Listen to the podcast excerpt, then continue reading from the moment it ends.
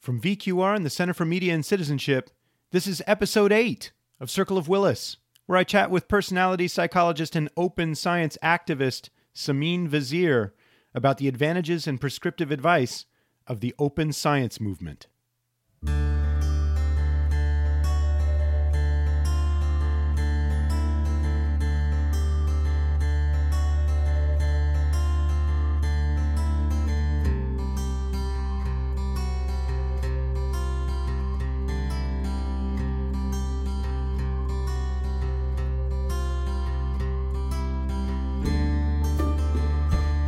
Hey everyone, it's Jim Coan. This is my podcast, Circle of Willis. I don't know why that's funny. It's funny, it strikes me as funny right this moment. For this episode, I'm talking with Samin Vazire, who I'm just going to go ahead and characterize as an activist in what is, I don't know, increasingly being called the open science movement. Although it hasn't really always been about open science per se, and we don't really refer to it as the open science movement in our conversation. I think I think I just like the sound of open science movement to, you know, the replication movement or the movement to increase the repeatability of scientific studies or whatever, something like that. And in any case, I don't want to limit our view of Samin to her advocacy of what she might call open science practices. In fact, Samin is currently an associate professor of psychology at the University of California at Davis, where she directs the Personality and Self Knowledge Laboratory, a lab dedicated the study not only of the stability of our personality traits, but also of how we know ourselves and whether we know ourselves. Along the way, Samin somehow finds time for all this other stuff too, like uh, like for instance, she co-founded the Society for the Improvement of Psychological Science, which goes by SIPS. That's in case you were wondering. She serves as editor in chief of the journal Social Psychological and Personality Science, and senior editor at Collabra. And she co hosts her own podcast, which is called The Black Goat, which, which sounds a little ominous to me, but I don't think it's ominous. And and she even writes the occasional op-ed for places like Slate magazine as well as as well as her own blog posts. Point is, she's busy. This is a busy person. And uh, and if the, if all that wasn't enough, she's also been at the center of the national conversations that uh, that scientists have been having about everything from open science practices like like replication, transparency, data sharing, hypothesis pre-registration, all of that stuff, but also and and I think importantly about the process of criticizing each other's work. About, you know, when when criticism crosses over into harassment and bullying and why that line is is sort of both super important and a lot harder to identify than many of us might think. Now, I have my own thoughts about all this, which I won't get into now, but I do want to say that I find Samin in particular to be a trustworthy conversation partner as we go through all of these growing pains. I mean, I, I think it's telling in, in a good way that Samin has been on the receiving end of pretty intense criticism from all sides of these difficult conversations we've been having. I think she tries really hard to be reasonable and even charitable towards people she disagrees with. And I mean, I don't know. I think I think in our age of sort of shoot from the hip outrage, that can be a hard path to find, let alone walk. There are many things I love about Samin, but as you'll hear in a moment, at or near the top of the list of her agreeable traits is that she'll be the first to tell any of you that sometimes she is wrong. So, friends and uh, and foes and relations and other people for your edification and enjoyment. Here is my conversation with Samin Vazire.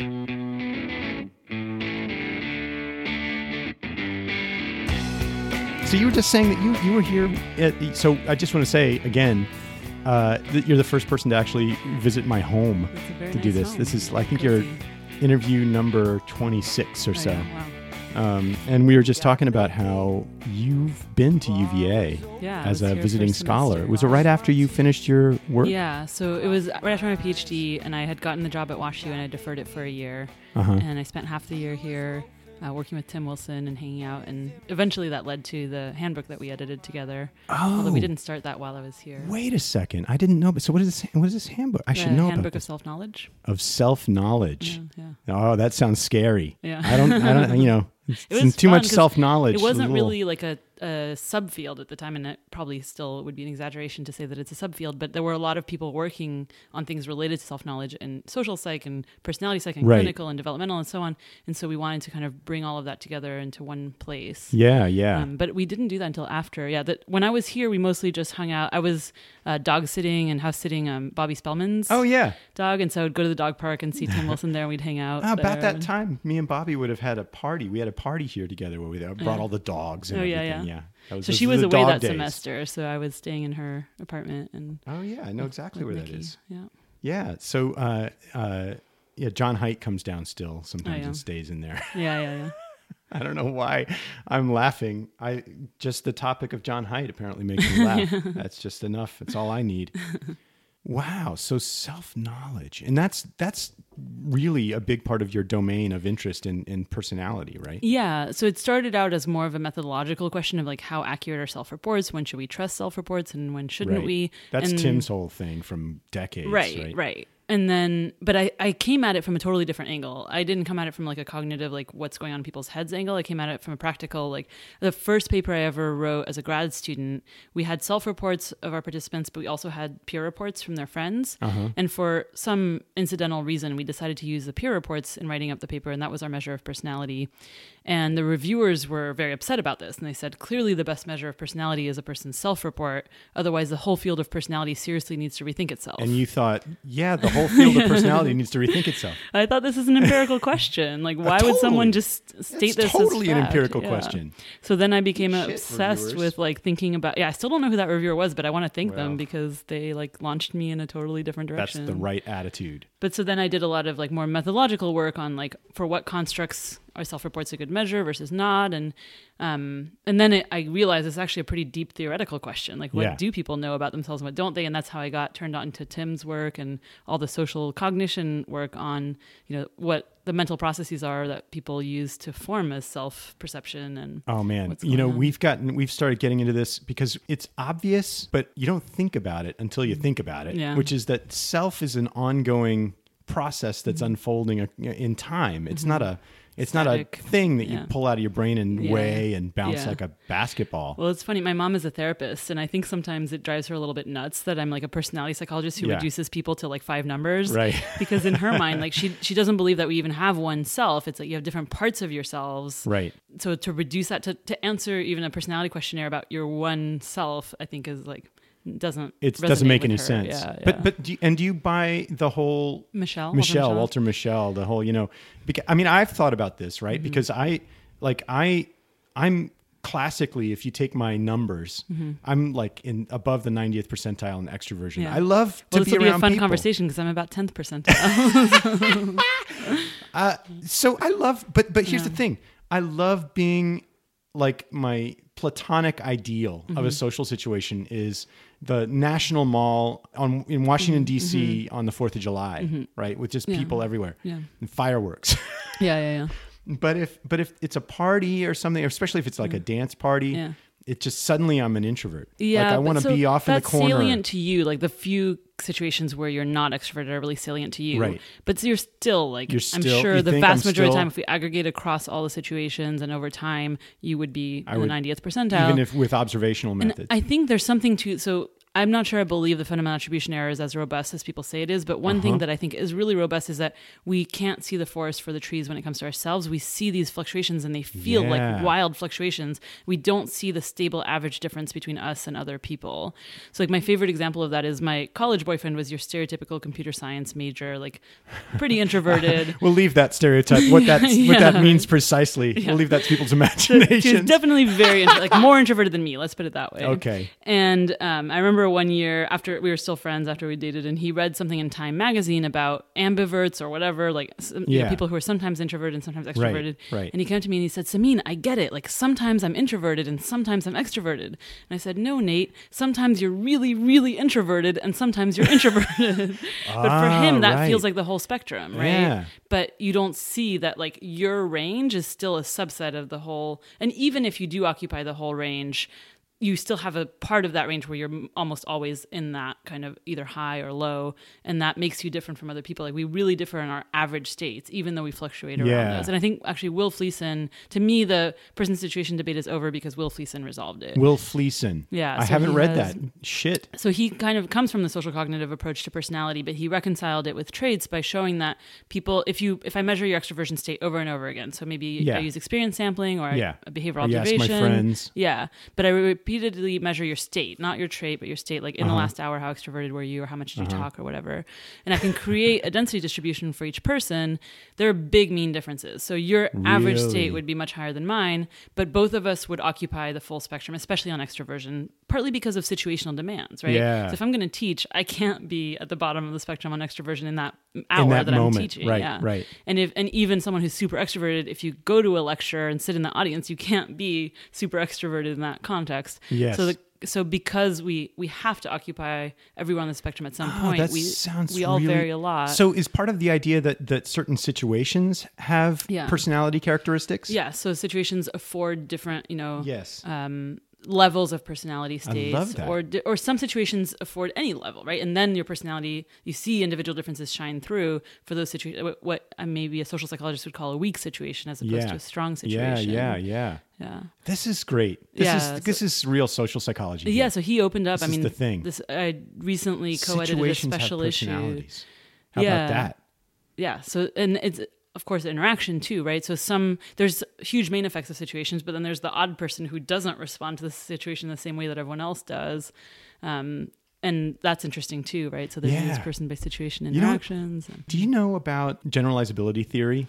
yeah vaguely Mhm. It's all about variance accounted for and reliability Mm-hmm, Yeah. of one thing across other things, right? Right, so right, so you just don't worry about Yeah. questions of significant differences right. or you know.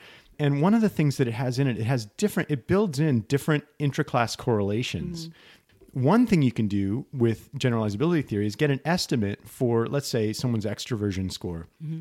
in uh, a reliability estimate that's absolute, right? Mm-hmm. Yeah. And you would expect that to be relatively low, Mm-hmm, right?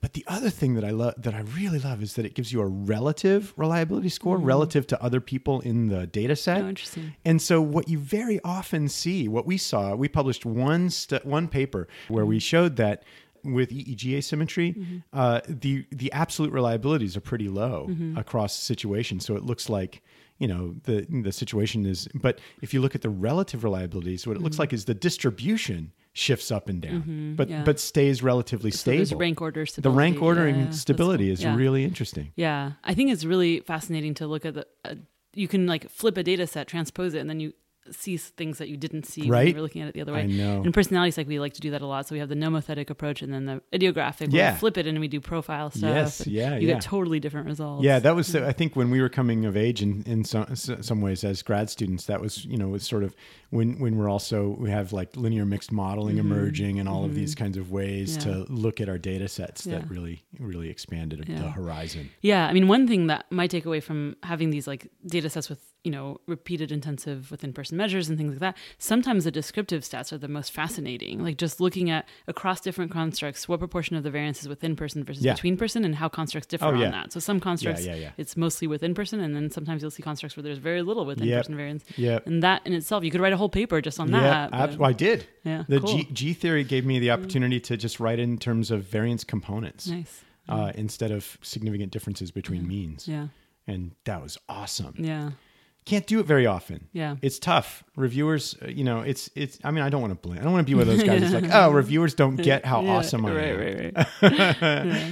But I do wish that that things like G theory. I think I think that there's starting to be more flexibility in how people think about the, the papers don't have to fit exactly the old prototype anymore. is that. Would you say that that's one of the one of the side effects of I don't know what to call it. So here's what we're going to get into Right. of the movement. Can I call it that? The Sure, movement. The, I'm fine with that. The, and can I refer to you as an activist, or is that is that too is that overstating it?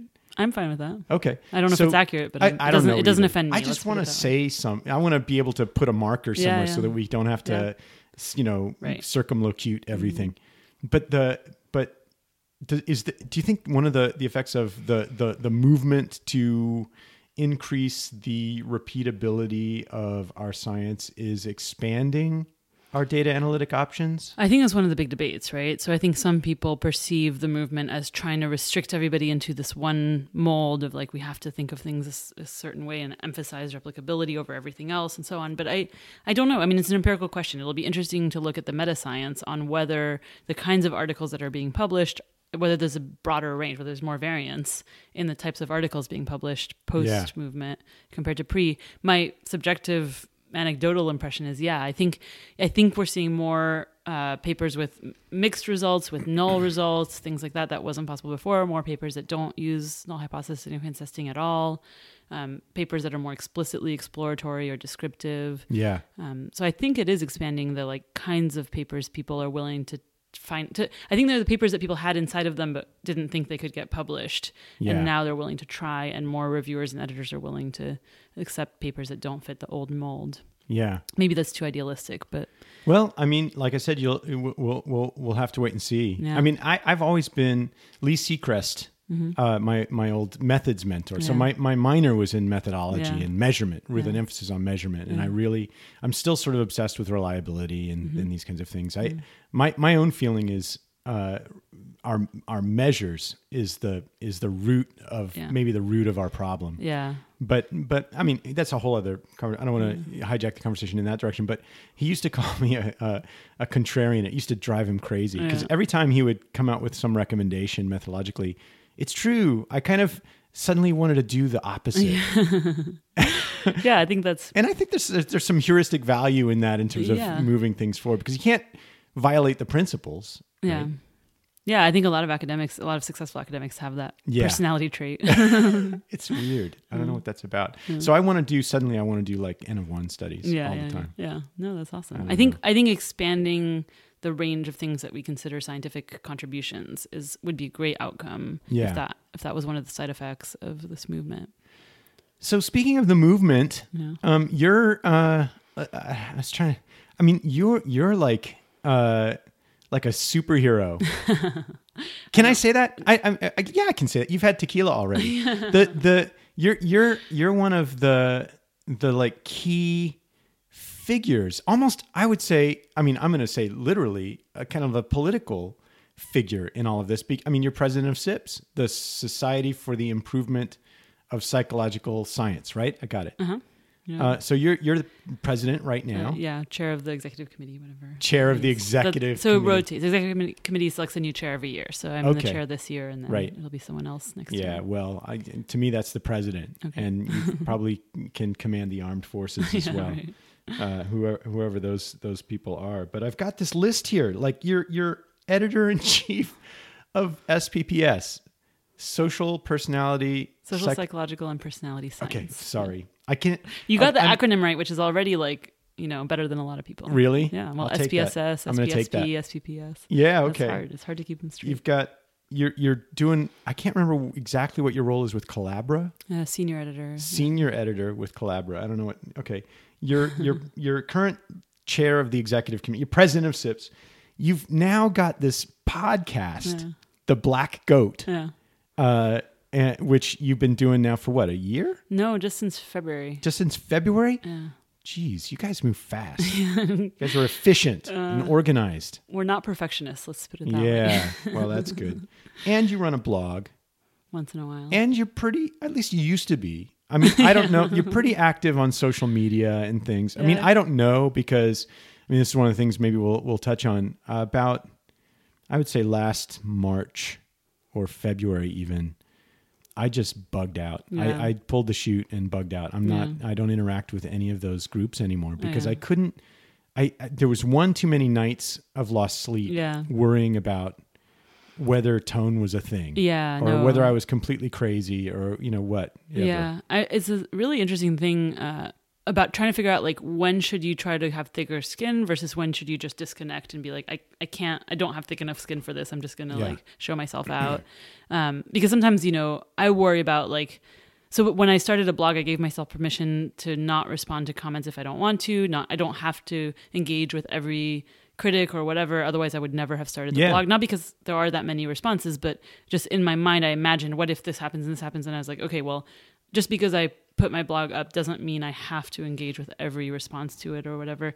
But then that's an easy way to just avoid negative feedback or criticism. So I don't want to be Yeah. that person either. Thank God for that. I don't want criticism. But finding that balance, right? Like I want to leave myself open to criticism and I want to listen to it, but then when I feel like the criticism is in bad faith or I just or other shit is going on in my life and I Yeah. I don't Yeah. have the mental resources or whatever to deal with it, I want to give myself permission not to but I don't know how that looks if people think I'm running away or you know like people don't it's you know you don't always it's hard it's hard Right. people don't know I don't know if if people take into account the fact that that there's a human being behind this and so sometimes I'm I'm not going to have thick enough skin to deal with it or sometimes there's other stuff going on in my life that's going to make it harder Yeah. to deal right, with it. But right. if if I use that as an excuse not to engage at all, then I would just never engage. So in my mind, I gave myself permission to say, okay, look, this might look bad and it might sometimes look like I'm a coward, but I'm gonna let myself put some stuff out there and then walk away and let the, you know, Just know let the world where they may go or whatever. crazy. Yeah. Yeah, and I do the same with the online, the Facebook forums and stuff. Is like sometimes I'll chime in, and then sometimes I'll chime in and then leave and not look at what happens afterwards because Yeah. you know I'm you know I need a little bit of space or whatever. You know, the the main thing that I worry about, and you know, it's funny uh, when, when you you were we were talking about what this podcast is about, and if it was ever about anything in the early days, I sort of had this fantasy that I would get every guest on every side of some debate Mm-hmm. to say something inappropriate. And just let the world deal with it, right? Just. That's why you were so eager to give me a shout out. To yeah that's right i want to see something happen but the the uh i don't really think that's true but i but i do feel like the the outrage machine is a little too is a little out of control Yeah, you know the the thing about being at a bar and this is this is the canonical uh you know example Mm-hmm. Yeah. although sanjay uh took me to task about this one time and i'll let me tell you about that in a sec but that Mm. you know you go to the conference you sit at the bar you say what you really you think. say what you really think Yeah. And sometimes you're kind of a dick or or you know you just get it wrong or you use an inappropriate analogy or whatever yeah. because you're just because the thing is when when you're on the fly Mm-hmm. you're sort of groping for the right thing and you don't really know what it is yet Yeah, and and so you're going to do some wrong things Yeah, much yeah. like you'll have a paper that has Yeah. an incorrect finding or something Yeah, yeah. No, But- I've stepped but in the a few hammer comes down, Yeah, yeah, yeah. I think you know. I don't know. This was maybe too much faith in my fellow human beings, but I think that if you're willing to say, "Oh yeah, sorry, my bad, I shouldn't have gone there," and I've Yeah, yeah, I've done that. Me One time. I made a terrible analogy, and people called Yeah, me on it, and I I, was did like, that "Yep, you're right. yesterday. That was insensitive." yeah Yeah. yeah So what are you going to do I hope that you know that people are understanding if you react non-defensively. I think that's the key. Yeah. And so far from what I've seen, I think people will back off if you do. You know, John Gottman has this great view of fighting Mm-hmm. that's evolved over the years because, you know, I, I did my early work with him Mm-hmm. for a long time. I ran his labs Oh, uh, up in Seattle as Yeah. a lab coordinator, and I've gotten to know him pretty well. You know, in the early days, it was all about sort of identifying how people fight Mm-hmm. and trying to get them to avoid certain behaviors. Uh-huh. And it didn't work out so well Yeah. you know in terms of in terms of it, it, it worked out beautifully in terms of predicting outcomes right because you could pretty Mm-hmm. But you can flag the people that are doomed Yeah, yeah. but in terms of intervention Right. It's hard to uh, change. he's really come to believe that shitty behavior is on the menu whether you like it or not right. so the key thing is sort of as you're saying is how you recover from it right Mm-hmm, yeah, I'm still working on that. yeah it's hard. yeah, all, yeah. aren't all of us Yeah, all of us are working on that Yeah. Because uh, it's really hard you get your feelings hurt or whatever Mm-hmm. and uh, how do you deal with it Yeah. or you just get your back up about what you know Mm-hmm. God, God knows what it's always the point is it's always going to be something Right, right. right Yeah, I mean, I think that also face to face interaction is really important for that because it can be so easy to for things to escalate online or from a distance, but then you actually meet the person in person. And I mean, my favorite example of that recently was Daniel Watkins and I are on opposite sides of this 0.005. Yes, I read thing. that. I'm a lurker in all Yeah, of these yeah. debates now. and then we like the the day after all that hit and we you know both were pretty clear about our positions online we took a nine hour train ride together to a conference and it was great and um, it, and i don't think in that particular case that it would have gotten ugly if we hadn't had that face-to-face time but the face-to-face time it could have yeah um He's not. I'm going to go ahead and say this. He's going to listen to this someday, maybe. That's a terrible assumption, but but he's not great online. I would give him that feedback. I would if you were right right here, I'd say that that he stumbles in ways online that are that that bum me out because it's unnecessary given what he's really like. Yeah, in my experience, he also exemplifies this like being able to say, "Yeah, I shouldn't have done that. Or I shouldn't have said Yeah, that. I shouldn't have gone there." maybe. Which you know, but then you could say, "Okay, but after a few trials and errors, you should cut it out. change." But I think most people are way more interesting to talk to face to face than on Twitter, and so I think it's important, if possible. And this is, you know, there's a, a lot of talk about like how much how much inefficiency there is in like you know with climate change and everything like flying to conferences is not the way to go and the future is online and i have to admit i'm ambivalent about that because i think actually being face to face in the same room has a lot of value and i know that that means Uh, completely that's a huge burden on people without resources and it's a burden on the environment and so on i just Yeah, i don't know yeah. what the solution is but we need face to face time Well, I mean, frankly, that's the that's a big motivator for what we're doing right now. You know, Sanjay, Mm-hmm. I you know there, there was some Facebook interminable Facebook exchange, Yeah. but this is an also, also an illustration of how they can be helpful. Uh, you know, I was reminiscing. And I was in the warm glow of these wonderful times I've been at conferences talking with senior colleagues Mm-hmm. about times we couldn't replicate a thing. And so it really helped me, you know, and he's like, well, you know, yippee for you, but a lot of people didn't have access to that conversation. yeah So I was like, huh, that's the yeah, shit. yeah I didn't think yeah of that. i mean it's interesting i feel like i'm being a like apologist for face-to-face interactions and so on but at the same time i think a lot of people shit on social media but it has so many positive like that's a Yeah. great example of like if It's- if you walked away from that conversation and then tweeted like hey guys a lot of people can't replicate this effect that would have a lot of positive value for Right. people and especially for people who are generally at a disadvantage Yes. so i the love needle to social thread media. there is yeah. that somebody's research. You're talking about Right. somebody's research. No, I know, I know. Yeah, so I have a complicated relationship with criticizing specific bodies of literature. Yeah. I tend not to do it myself, and then I feel guilty that I benefit from the people who do call it out. Then I don't have to do it, and you know. So I think I think we need to find a way to be able to express skepticism about a line of research Yeah. without it. Yeah, I think it's complicated. We haven't Some- figured that out. sometimes I wonder if my view of this, sort of at the at the bird's eye Mm-hmm. level, is a little bit different from a lot of my friends and colleagues in social psych because I've been doing psychophysiology for a Mm-hmm. long time. In the Society for Psychophysiological Research (SPR), I don't know how much you know about it. Mm-hmm. Not much. But it's been around for more than 50 years now. It's it was the first psychophys conference uh, Mm-hmm. and and journal, and it's been deeply methodological from the very beginning. And Mm-hmm. yeah. a lot of these growing pains, I think, SPR as a society went through Yeah. a long time ago. That's interesting because I think a lot of personality psychologists would say the same thing about their area. That Interesting. We like our conferences are like, well, they've now gone down to like maybe twenty five percent is factor analysis than Oh, it used right, to be. right, So right. we've, it's always been a very measurement oriented and like yeah methodologically oriented field. Yeah. And so I think that Well, I say that in part because there, I've seen so much open criticism of each other's Mm-hmm. work at these conferences. Is that is that the sort of thing that you see in personality psych all these years? Yeah, certainly there aren't sacred cows. I would say in personality psych, like there's nobody that you can't criticize. There's nobody who's like such a hero that, which is something I feel sometimes in social psych, and I I know it's a little dangerous as a personality psychologist to criticize social psych. I love social psych. I think there's many things that social psych does better than personality. So I Yeah. don't want to sound like I'm.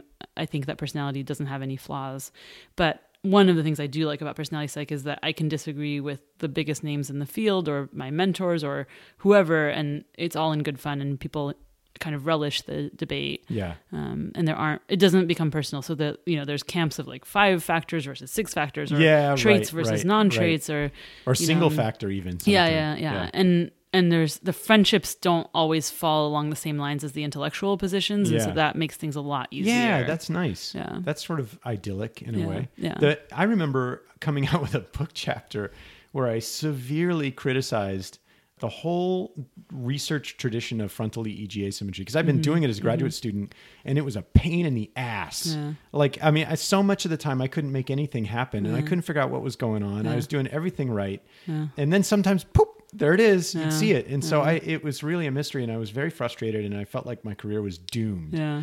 So I wrote this thing, and Richie Davidson, who's like invented it, Uh-huh. right, invited me to be his postdoc. That's awesome. That's great. Yeah, that's a sign of a really healthy field, I think. yeah, I think so too. So so okay, so can I just bring up some of the the prescriptive advice of the movement? Sure. Can we go through some of this stuff? Sure. Yeah. Because I want you to hear my confessions. Okay. and and I'm going to the top. So, one of the big debates that's come up is direct versus what's been called sort of conceptual replication. How would you characterize that that debate? Could you characterize that for me briefly? Um, so like in one or two sentences, I would say the the various positions are one that conceptual applications are enough because and they're better than direct replications because you have the chance of learning something new and you add to the generalizability of the phenomenon. Um, and the other view is that no, we need direct replications because when a conceptual replication fails, there's a lot of ambiguity, and so Right. if we only do conceptual replications, the original finding can never be falsified if it turns out to be a false positive, because there's always alternative explanations for why the conceptual replication failed that are very plausible. Too many what, re, re, researcher degrees of freedom. Well, and not the even explan- the postdoc yeah, yeah, and too many legitimate possible reasons. Yeah, yeah, yeah, right. yeah, so if that's you extend yeah. it, you don't know if it failed because of the extension or because the core phenomenon isn't reliable. yeah, Um, but you know, the easy solution is to build in a direct replication and an extension, and then kind of like the same idea behind a manipulation check, right? If it Yep. fails, you want to know was it because I didn't manipulate the independent variable, which is still important to know. That still says something about the original finding. If Yeah. the manipulation check fails, that you should wonder Yep. why it worked in the other one, or did it really work in the other right, one? right. Um, and the same goes for direct and conceptual replication. That if if the conceptual replication fails, you should want to know is it because the the direct part of it wasn't robust, or is it because the extension part of it Yep. wasn't? If This uh, funny two responses to that that that I've had over the years that it's come up as a as an uh, conversation. One is that in practice, I've been doing that for a long time, and I think a lot of people have, which is funny because theoretically, I've always said, "Don't bother with the direct replication." So. You know, I'm saying one thing with my mouth and doing another thing with Yeah, my that's feet, interesting, yeah. and I've been doing that for, like, for example, you know, I when when the, and again, I am not intending to pick on anybody, Right. but you know the the glucose Mm-hmm. uh, dip following uh, the Baumeister Ego depletion. ego depletion finding when that first came out, I was thunderstruck. Mm. I was like, oh my god. It's like we have a currency Yeah. to deal with for, for cognition, Yeah. and that's just such an advance. So I wanted to do some of that, and I wanted to manipulate it in different ways Mm-hmm. uh, using uh, social presence and things like that. But I couldn't. You know, I'm going to say it. I couldn't replicate it. Yeah. I just couldn't, and I tried a lot of times. Yeah. And I contacted people, and I tried to work it out because I was absolutely, I was seriously distressed Yeah. By that. Yeah. But I, but I intuited that I wanted to just see if I could do it Right. first before I'd start moving Yeah, it around. yeah. Right. I think you're probably right that a lot of people were doing that, but it wasn't getting out. it wasn't getting out into the world unless we were having conversations like this at the bar at conferences. And I think even when it was, it wasn't leading people to change their minds about the original phenomenon a lot of times. Like it was still like people were dodging the conclusion that maybe the phenomenon was a false positive or wasn't robust.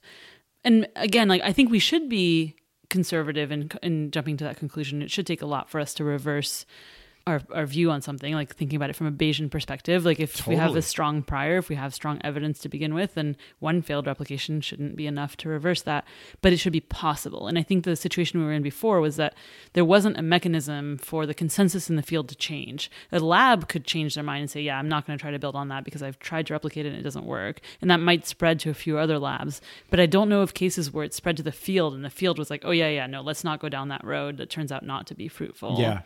Um, so I think what many of us who want to promote more direct replications want is a mechanism. We say science is self-correcting, but it's hard to think of examples where we really walked all the way back on a on a finding. On a finding, yeah. um, and that should happen in a healthy science. That should happen, Yeah. and we're not seeing it happening very much until recently. Well, yeah, part part of that is because we have weak theories, but then we have weak theories because we have bad measurement, and we have Mm-hmm. Bad, right. you know, blah blah blah. Yeah, it goes on yeah. and on and on. It's Yeah. it's a mess. Yeah, but um, yeah, but but so so in my training, in my measurement training with Lee Sechrest, Mm-hmm. he drummed it in my head that direct replications were useless. Yeah. And here's why. So we had to read David Lykken's old piece from like 1968, uh, you know, where he lays out different kinds of replication. Okay, I don't know that one. Ah, it's a great paper and it's really illuminating because here's what he said. Lykken was a grumpy old guy, right? He's a grumpy old I read. I think I read a book he wrote. Maybe Tremor in the Blood about sure. about uh, lie detection, which is bullshit. Yeah. Uh, but the but the um the argument that he made was he didn't use conceptual replication. Mm-hmm. He he used constructive was his word, constructive replication. And what he, he argued was that every finding contri- if it's if it's a legitimate science, it contributes to a, our understanding of a theory. And a theory has a set of propositions. It gets very Popperian, right, in, in, in here at some point.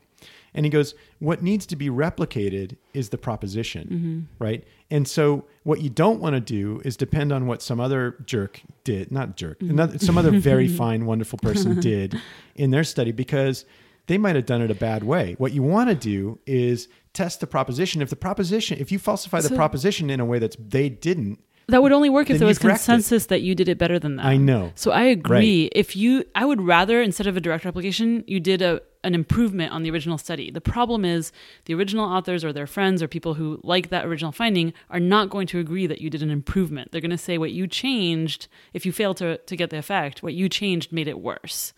So Right. if we could come to a consensus on what's an improvement and everybody agrees, yes, this is an even better test of the theory, then I would be all for changing the right? the design from the original to the I think replication. Lykken would have argued that what we need to be arguing about is what the best test of the theory is. but then we just devolve into he said, she said, and we never correct the record when there's a false positive. Maybe the place where Lykken and the sort of broader consensus of the movement agree is that the lowest rung, the low, the the the, the, the smallest hurdle, Yeah. is the direct replication. I think that really the disagreement is not about the value of direct replication. I think we all agree that it's a pretty pretty low bar.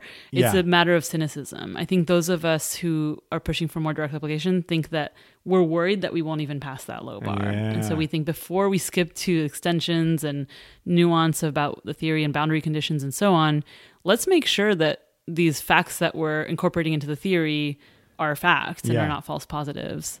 yeah. Although you can make the the the argument, I think that Lykken and Sechrest are even more cynical. Yeah. they're like, if you can't take the theory and make it happen with another Right. clever design, then the theory's bullshit. I agree, but the the field doesn't share that The- consensus. Yeah, right, right, right. So, it, but I think we need to move towards better standards of what's high quality evidence, so that if I don't do a direct replication, if I test the same theory but in a better way, and and it fails, then it's harder to dodge the conclusion that okay, well that prediction was wrong. Right. Um, but right now, there's not enough consensus on what makes one instantiation of the theory better than another, Sure, and sure. so then people can choose whichever finding they want to believe.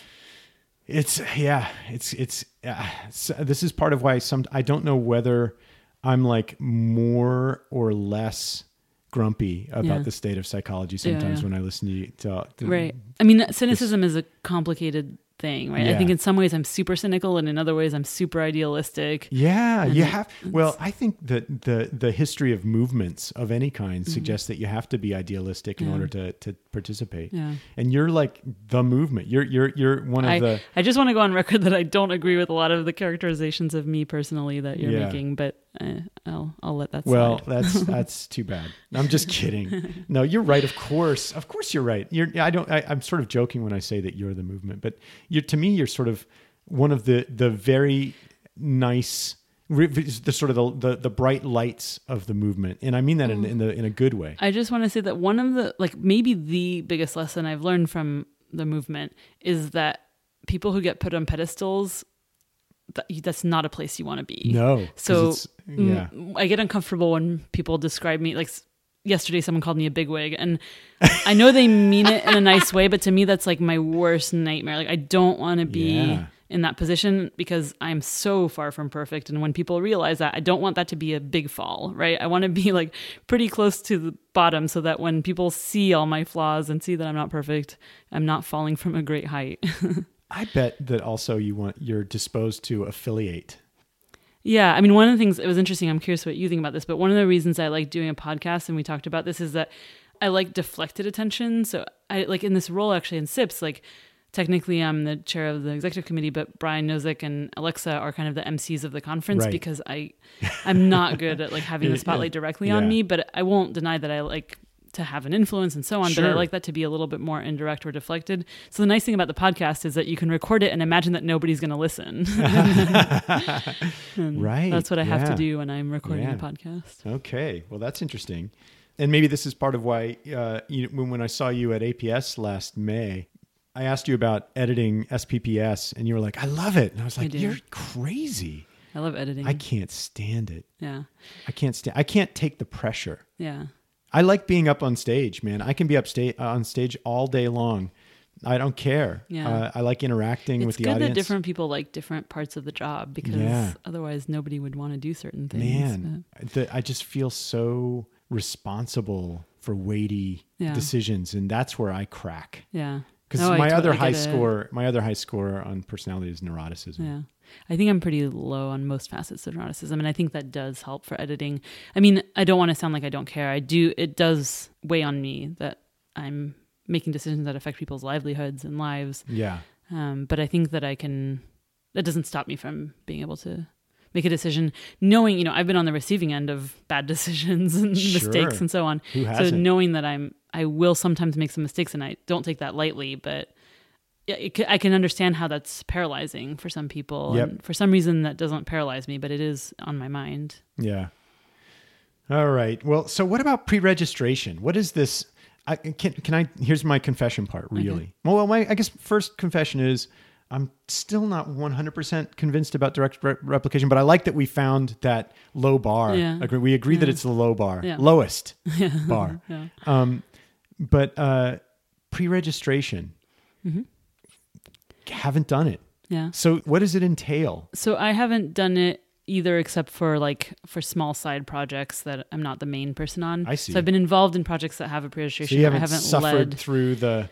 So I haven't collected the new data pain. in like five years because Really? yeah, because our data are longitudinal multi-method measurement burst designs with behavioral observation and self-reports and peer reports and life narrative interviews and so we're still coding all of that from our last study Wow. and we will be for a while. So you've got you've got longitudinal data. That makes pre-registration tricky, right? Yeah, and we don't have hypotheses. We don't have predictions. So You don't I have still think we if I could go back in time, I would pre-register my last study as an exploratory study and just say this is what we're going to measure.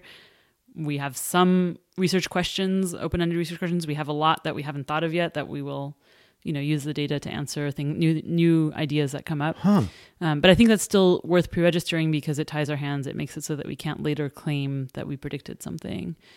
Um, so the A lot to unpack there. Yeah, But the- but let's let's what so what is what is pre-registration anyway? So pre-registration is if you want to later be able to get credit for having had a specific prediction, then you should document it, right? Like we know about motivated reasoning. We know that there's retrospective biases. We know that there's motivated biases, um, people confirmation bias, etc.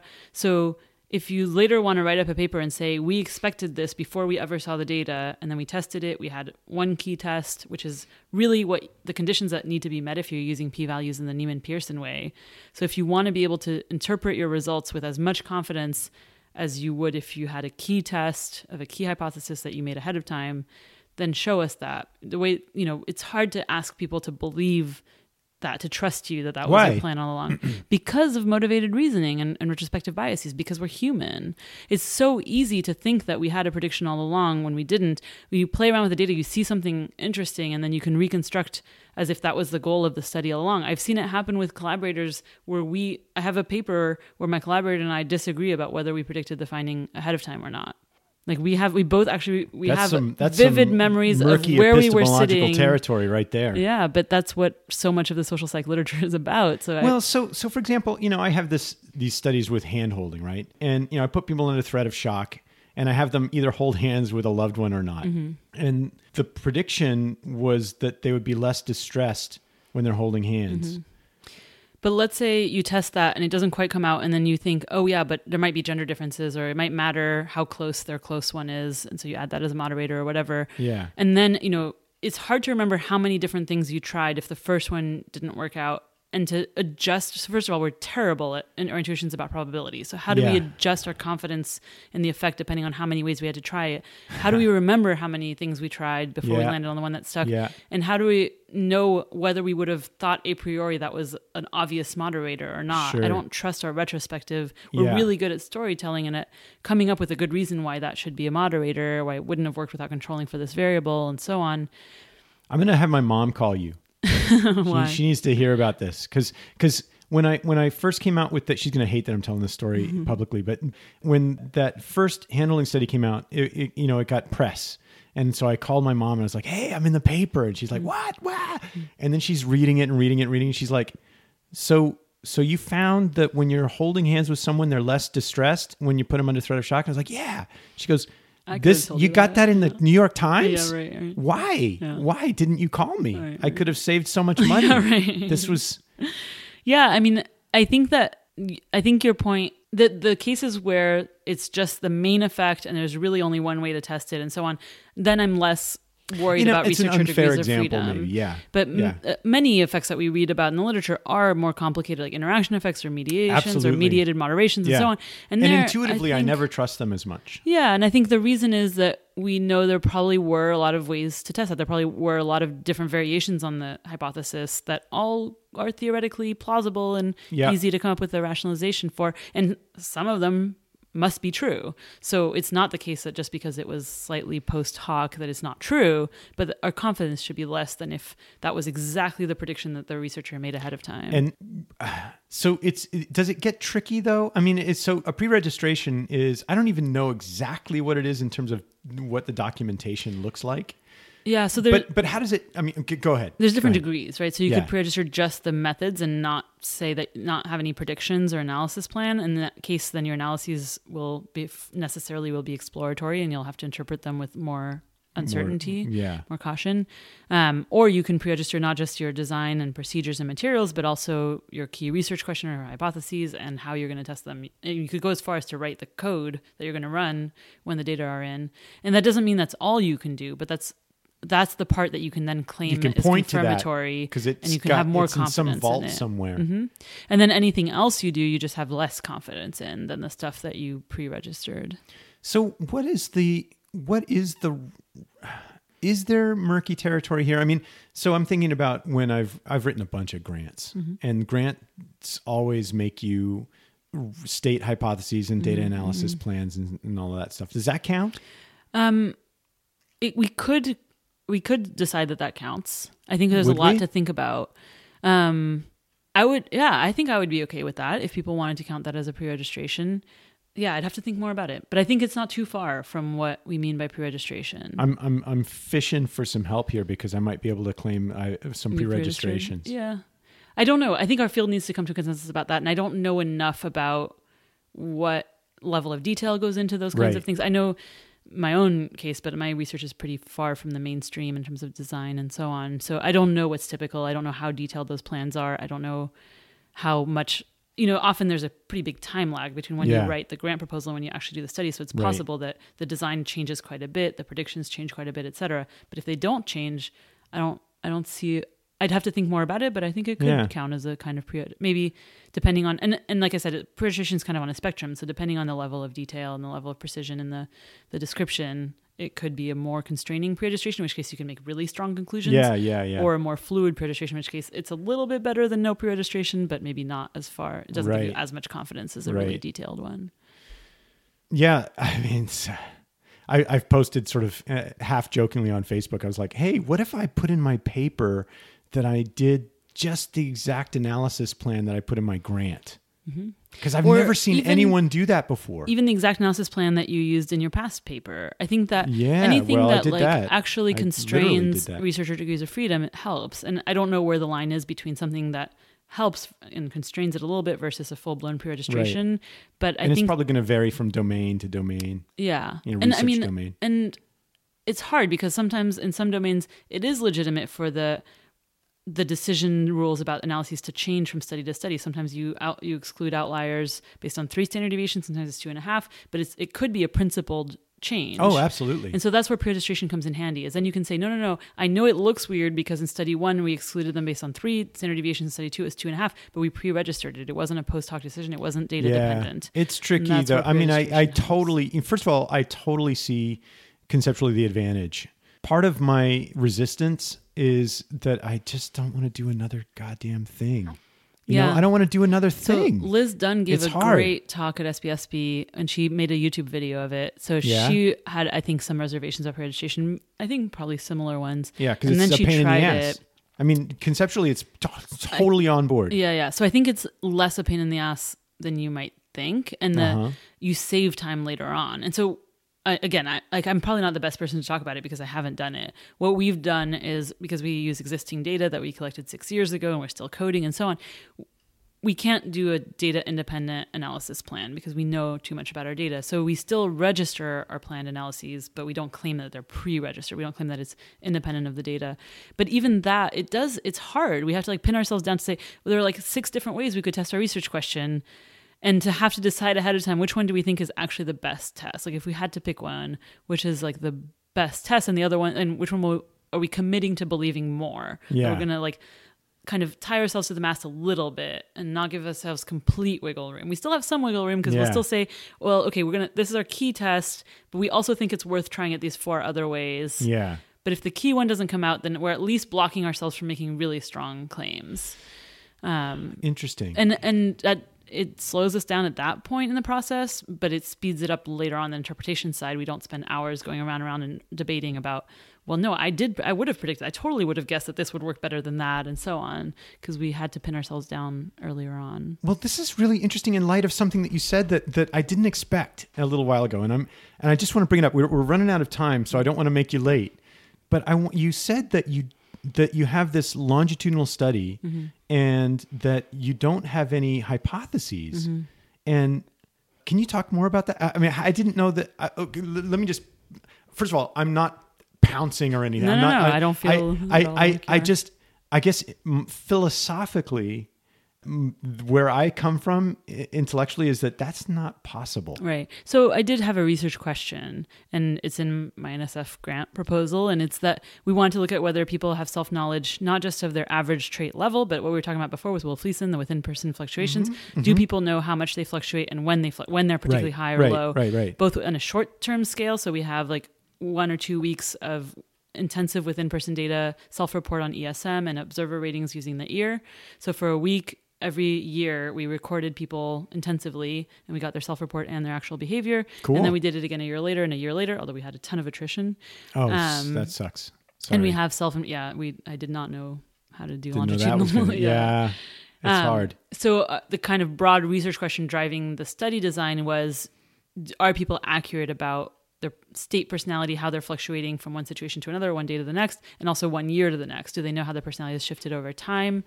What about peer reports? Are those more accurate, less accurate, et cetera? So it's kind of open-ended questions.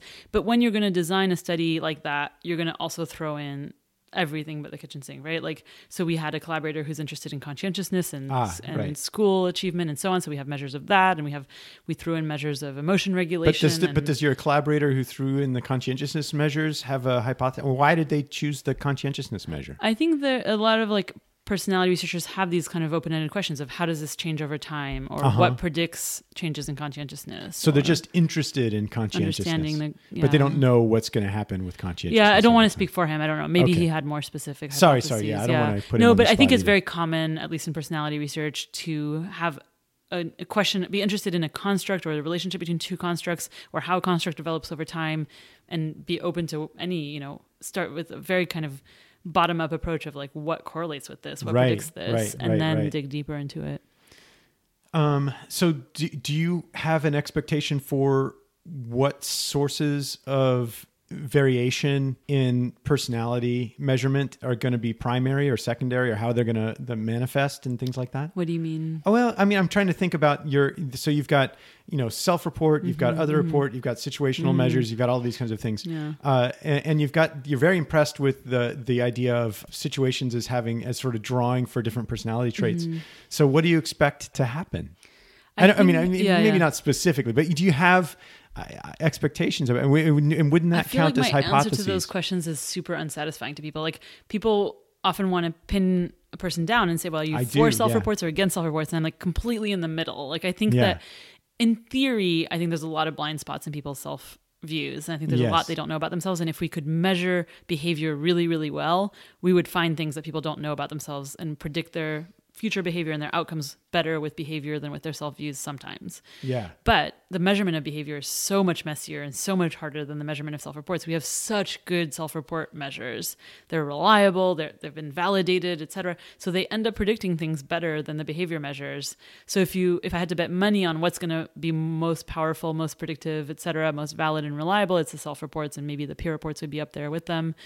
But if what what do I really believe is who a person really is, I would probably go with behavior if I could get a direct Sure. pipeline and measure Sure, it really sure. well. But it's Just follow so them around with with Yeah. a multimodal Yeah. measurement system. right. But yeah. and we have, I mean, we have 45 coders in our lab coding behavior. We're Oh, we triple shit. coded everything, and that's not reliable enough. So we're adding fourth, fifth, and sixth coders, shit. and our reliabilities are still going to be below the standards for reliability. Like what? Like 0.4? Yeah, like 0.5? they're 0.4, 0.5 with three coders. What they sometimes call acceptable. yeah, right, right, right. yeah, I mean, and and to a personality psychologist who uses questionnaire measures, that's disgusting. Like that makes Yeah. them want to puke. Oh yeah, yeah. No, it's Um, not acceptable to no, me. No, yeah, either. yeah, So I don't know, but it's that or nothing with with real world behavior. Well, I've been coding behavior for freaking almost God. I started in 91. Yeah, I've been coding behavior for a long time. I feel your pain. Mm. yeah, yeah. That's that part sucks. yeah. uh, reliabilities. One of the things that, that I was up against when a long time ago with frontal EEG asymmetry was I had this suspicion that one of the problems was the measurement conditions. That's why it wasn't Mm-hmm. replicating. This turned out to be right. That that measuring at rest Mm-hmm. was like an uncontrolled experimental condition. Like there wasn't enough situation in I there. Yeah, yeah, to, to draw out the personality. Yeah, so it was just like people were Right. just all over the So place. So now I can ignore my minus three standard deviation score. maybe asymmetry 'cause I so. Maybe so. It could have been well. It could have been the situation. Could have been your friend's fault. Yeah, right. right? I'm gonna blame Alexa. But so the the flip side of that was that you know if we impose some kind of emotional situation, we'll we'll draw out the the response to that situation, but we'll Mm-hmm. Also within that situation we'll get people's trait Yeah. because we'll get Yeah, their yeah, sort of trait. Yeah. capability for response. But this set up two different possibilities, right? Mm-hmm. Maybe one possibility is that resting is the best measurement Mm-hmm, condition and the other possibility is a state challenge is the best measurement condition for getting trait variance Yeah. And I drew, I mean, I think in those kinds of situations where you really don't really know, one of Mm-hmm. my favorite things to do is to draw from the sort of the, the Platt strong Mhm, inference yeah. kind of thing where you, where you, you have multiple Yeah. working hypotheses and you sort of pre-register, if you will, Yeah, yeah. You know, if it goes this way, Right. it's because of that. And if it goes this way, it's because of that. And yeah. then we just sort of do let the Roman gladiator, Yeah. you know, contest begin. Yeah, and actually, this this study that I did that I had an NSF grant for, the first draft of the NSF grant, the first three versions that got rejected, had uh, competing hypotheses. I said, well, here are theories that would predict that the self would be more accurate than others, that we would per- perceive the fluctuations in our own personality more accurately than our peers would. And here's theories that would predict that actually we're bad at perceiving Yeah. these things in ourselves and peers would be better. And the reviewers and the program director came back and said, you have to make a directional prediction. Just And a thought, single directional wouldn't it- prediction. Wouldn't it be better come to fund a project that either way it would be interesting than to fund a project where I have to make a directional yeah, I'm gonna if I'm, I'm, wrong, I'm gonna say to the world that Yeah. that that comment was bullshit. Yeah, so that was a long time ago, Come and on, I don't. I hope that about? we've we've evolved since then. But I think I literally flipped a coin because I didn't have an intuition on which one which way it would come out. So I don't remember what I predicted. No, the best so in this case, my thing to do NSF is to grant have proposal multiple is bad pre-registration because I I made up my my prediction because I didn't have I had to pick Oh. one way or the other. Well, But well, you'll have to cross that bridge when you get to Yeah, it, yeah, I guess. so pre-registration, have you have you done uh, have you published any uh, direct replications at this point? no, I've uh, I'm a one of the many many of the- co-authors on the- a triple R. Uh, yeah, that hasn't come out yet, actually. So no. yeah, Yeah. I haven't, I haven't, I don't think I've published uh, direct. I mean, you know, so many times I've included a resting condition Mhm. in EEG Yeah. asymmetry stuff over the years that I guess that counts every time. I yeah, mean, it, yeah, even though sometimes it doesn't work. yeah, yeah. but that was an that's cool. interesting conversation. So my conversation with John Allen is really interesting. I'd almost love to send it to you and see what your Yeah, take be is. curious. Because uh, we talk about how insane we were to keep going Yeah. with that measure for as long as we did because we had so many failures to replicate and we published them. Yeah. So this is interesting. This is the other thing about this is John Cacioppo. I don't know if you follow his work much, but he for a while he was editor in chief of the journal Psychophysiology mm-hmm. and he made it really plain. This was like mm-hmm. 1996. Mm-hmm. He goes, "Send me your failures to replicate." Cool. and and so we did. Yeah. John Allen did. I should say. I shouldn't take the credit for it. He published a big, high-powered paper Mm. of frontal EEG asymmetry that was all a failure to replicate, Yeah. and it caused a firestorm. And then and then a guy named Dirk Hagemann in, in Germany did the same thing. And then Mm-hmm. and then we were just people were failing to replicate a yeah. bunch, not just a little bit. I mean, it's sort of. I mean, I don't want to go too far down this road because it's a whole other set of things, but it sort of brings to mind this sort of Amy Cuddy uh, controversy because there weren't just a single or 2 or three, there were several Mm-hmm. Yeah, yeah, failures. yeah. And it was at that point that we wrote our big RO1 that said, okay, we're going to get hundreds of subjects. We're going to try and figure this out. Yeah.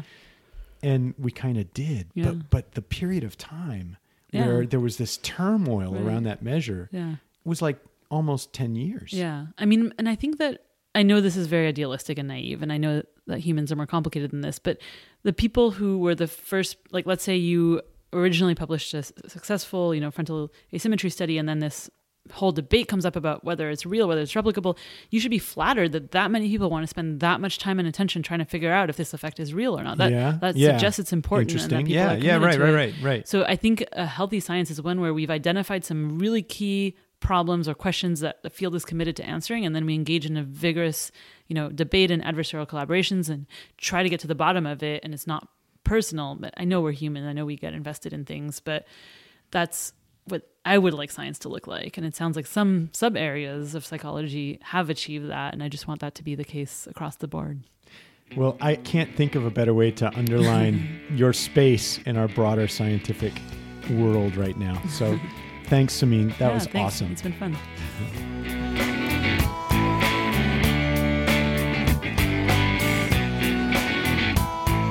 Okay, that's it, everybody. No more of that. For now, anyways. Thanks to Simine Vazire for coming over to my place and letting me record a conversation. She was the first I think I think actually she's the only person I've ever interviewed at my actual home here in Charlottesville, Virginia. She was in town for the annual meeting of SIPS, which is again the Society for the Improvement of Psychological Science. You can uh, you can check out more about SIPS at improvingpsych.org .org, as they sometimes say on the radio, and see you know for yourself all the all the various things that they are up to. Um, you know, turns out that uh, that this episode is going to wrap up 2017 for all of us here at Circle of Willis. This is our last episode of the year, which you know, tw 2017 was. Uh, you know what? I don't. I just. I don't want to complain right now. I just. I don't. I had this whole thing here. I was going to complain, and I just don't want to do it. This episode, I'm feeling. I, I, I'm feeling inspired to do something other than just complain, and uh, and I don't know what that is right now. I don't know what that's going to be, what that's going to look like. Maybe it's, you know, you know, my friend, my friend Andrew Sneathern is running for Congress right now for the House, for uh, Virginia's fifth district. Maybe it's, maybe that's the sort of thing we all ought to be doing right now, or supporting at least, right? Right? Let's, I mean, you know, resistance. Maybe, maybe let's just vote this year. How about that? Let's just try to try to fix a few things around here in 2018. Anyway, Happy New Year, everyone. Let's not succumb. Let's not do that. Let's keep, we got to keep going. Okay? All right?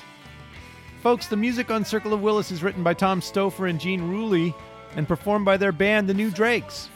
For information on how to purchase their music, check the About page at circleofwillis.com. Don't forget that Circle of Willis is brought to you by VQR and the Center for Media and Citizenship, both at the University of Virginia. And, uh, and that Circle of Willis is a member of the Teej FM network. You can find out more about that at teej.fm. If you like this podcast, how about giving us a little review at iTunes, letting us know how we're doing? It's super easy. Send us a, an email if you have to, if you want to, by uh, going to circleofwillispodcast.com and clicking on the contact tab. In any case, I'll see you all at episode 9, where I talk with psychologist, entrepreneur, and good old friend Hal Movius of Movius Consulting about the science, bringing science into the private sector and using science to inform how we negotiate uh, with others. It's one of the most unpleasant experiences anyone can have is a negotiation, and Hal's been coaching people on how to do that for a long time. Until then, bye bye.